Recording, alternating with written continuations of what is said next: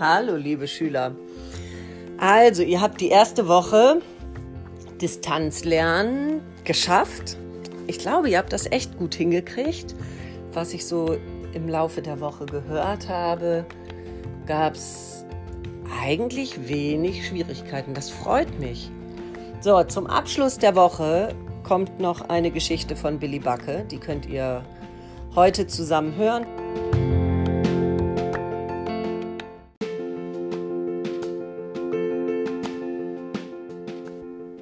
Geschichte heißt Die klebrige Falle und ist aus dem Buch von Billy Backe von Markus Orts geschrieben und im Ravensburger Verlag erschienen.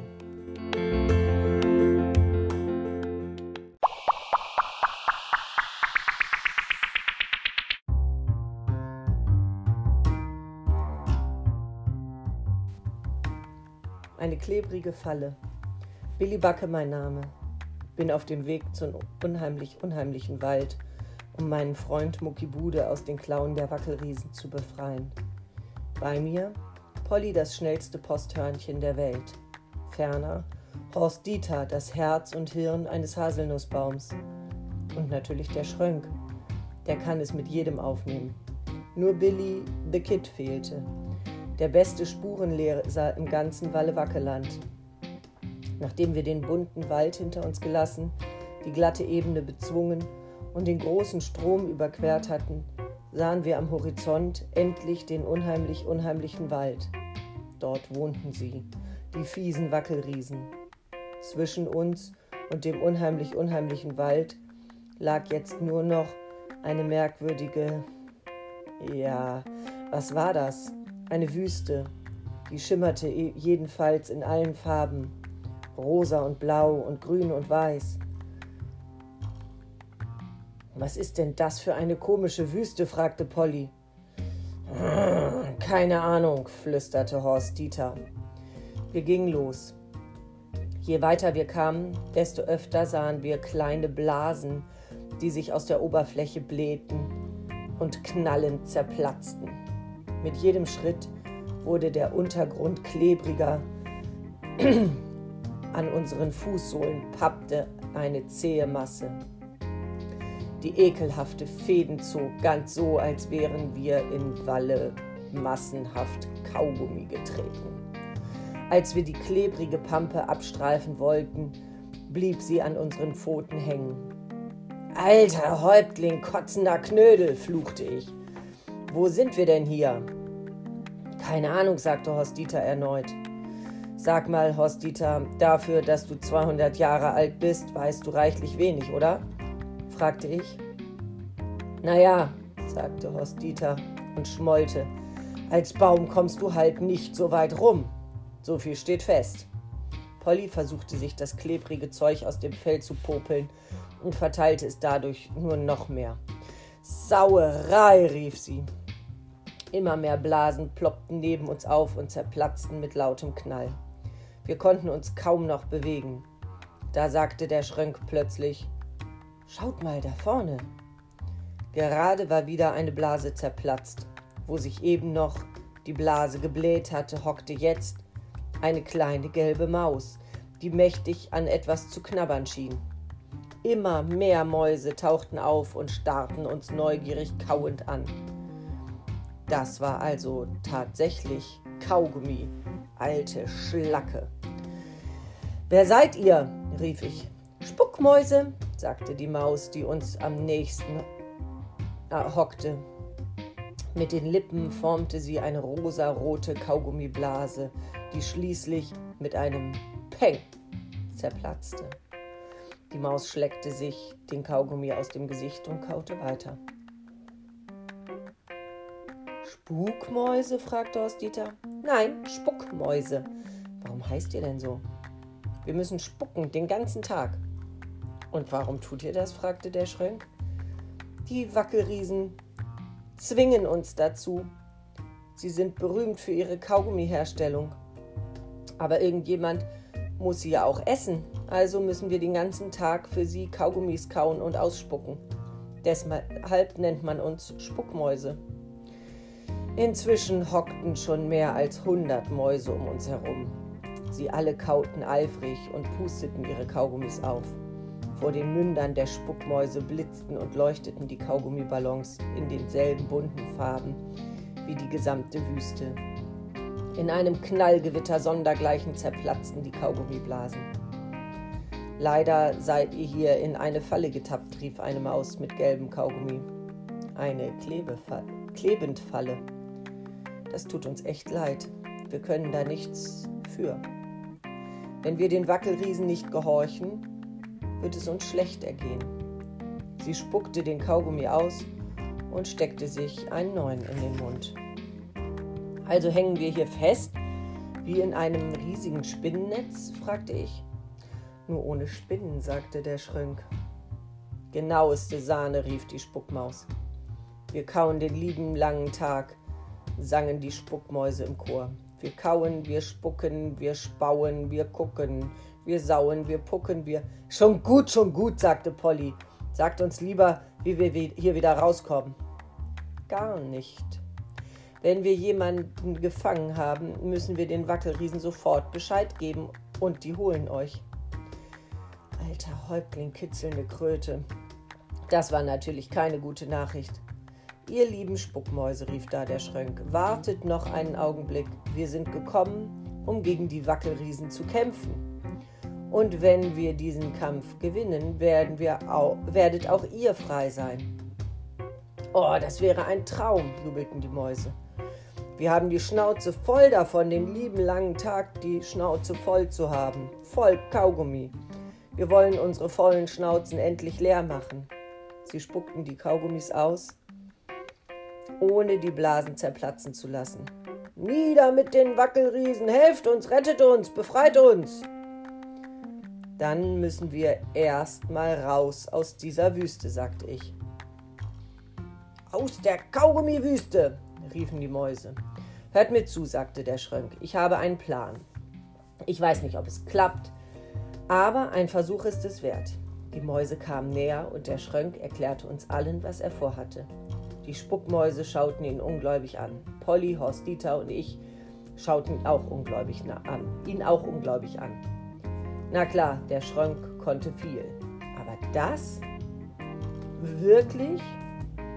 Na, doch was blieb uns übrig? Wir mussten es versuchen. Ich selber hatte nicht die geringste Chance auf eine eigene Idee. Zumindest keine gute. Die besten Ideen kommen mir immer, wenn ich renne. Wisst ihr ja. Aber wie zur Trasse soll man in einer schleimklebrig zäh verpappten Kaugummiwüste schon rennen? Das ging einfach nicht. Also mussten wir hoffen, dass der Plan vom Schrönk funktionierte. Gesagt, getan, los ging's. Die Mäuse kletterten auf uns herum und befreiten uns vom Kaugummiklebel. Das konnten sie echt gut, die Spuckmäuse. Währenddessen erzählte uns die Spuckmaus mit den gelben Kaugummis alles, was sie über die Wackelriesen wusste. Gleich das erste, was wir erfuhren, war Sahnepudding toll. Wackelriesen sind von Haus aus Vegetarier.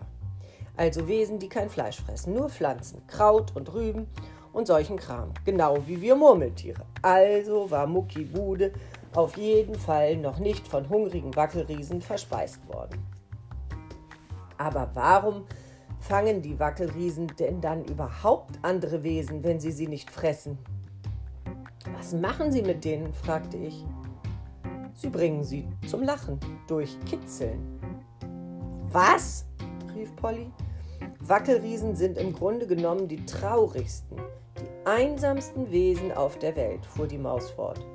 Sie sind so traurig, dass sie den lieben langen Tag weinen würden, wenn sie alleine wären. Säßen sie in einer Wanne, würden sie in ihren eigenen Tränen ertrinken. Damit das nicht passiert, brauchen die Wackelriesen Aufheiterung. Sonst wäre ihr Leben ganz dunkel und trist. Also wollen sie, also müssen sie lachen. Und ihr wisst ja, Lachen ist ansteckend. Wenn der eine lacht, muss auch der andere lachen. Das ist der Grund, weshalb die Wackelriesen allerhand Wesen entführen. Die Riesen kitzeln ihre Gefangenen mit einer Feder. Und wenn sie anfangen zu lachen, werden die Riesen vom Lachen angesteckt und müssen auch lachen. Sie sind dann nicht mehr traurig und ihr Tag ist gerettet. So einfach ist das. Na, das geht ja noch, sagte ich. Dann ist Muckibudi ja gar nicht in Gefahr. Oh, denkt ihr, sagt die gelbe Maus. Wackelriesen sind aber manchmal so traurig, dass sie ihre Gefangenen so zu lange kitzeln.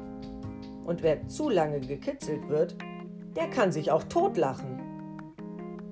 Wackel, waddel, wabber, tati. Also mussten wir uns doch beeilen. In der Zwischenzeit hatten uns die Spuckmäuse vollständig vom Kaugummi befreit. Das Problem war, wenn wir weiter zu Fuß durch die Wüste gingen, würden wir erneut kleben bleiben. Jetzt kam es auf den Schränk an, auf seinen Plan und ob der klappte. Polly und ich stiegen also auf den Rücken vom Schränk.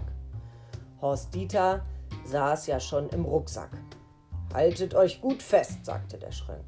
Dann ließ er seine langen Arme so schnell es ging durch die Luft wirbeln und kreisen. Wie Windmühlenflügel, wie Propeller, nein, wie Rotorblätter eines Helikopters. Was soll ich sagen, Leute, es fluppte ganz wunderbar. Die Arme vom Schrönk kreiselten so schnell und blitzig, dass wir uns in die Lüfte erhoben, jedenfalls ein kleines bisschen, und der Schrönk flog langsam voran, nur wenige Zentimeter über dem klebrigen Boden der Kaugummiwüste. Die Spuckmäuse staunten nicht schlecht. Nach kurzem Flug ließen wir die Kaugummiwüste hinter uns und erreichten den Rand des unheimlich unheimlichen Waldes. Der Schrönk landete. Er war ganz außer Atem von der Anstrengung. Und wir stiegen ab. Gut gemacht, jubelten wir. Ich bin ein Hubschrauber, schnaufte der Schrönk. Ich bin ein Hubschrauber. Mensch, Schrönk, rief ich. Wenn's dich nicht gäbe, man müsste dich erfinden. Jawohl, sagte Polly. Mit dir kann uns nichts passieren. Die sollen sich warm anziehen, diese Wackelriesen. Warm einpacken, warm einwackeln. Wir kommen. Oh ja, wir werden es diesen Wackelriesen schon zeigen. Darauf könnt ihr wetten, Leute. Wulle, Wucke, Mäusespucke, auf die Hucke, Bulli-Bucke. So,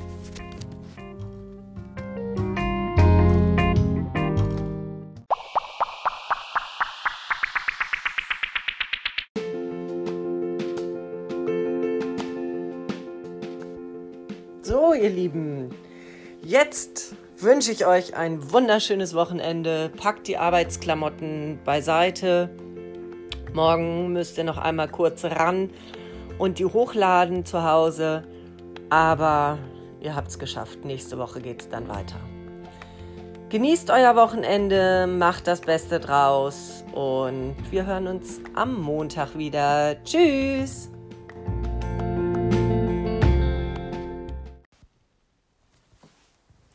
Unheimlich unheimlichen Wald. Was für eine Geschichte, Leute. Auf der Suche nach unserem Freund Mucki Bude hatten Polly Posthörnchen, der Schrönk, Horst Dieter und ich, Billy Backe höchst persönlich, abenteuerliche Abenteuer erlebt und gefährliche Gefahren überstanden. Jetzt waren wir endlich am Rand des unheimlich unheimlichen Waldes angekommen. Dorthin hatten zwei Riesen Muckibude verschleppt. Und was soll ich sagen? Ihr Wackelfritzen. Der Wald war echt unheimlich, unheimlich. Er war sogar so unheimlich, unheimlich, dass wir zögerten. Sollten wir wirklich da rein?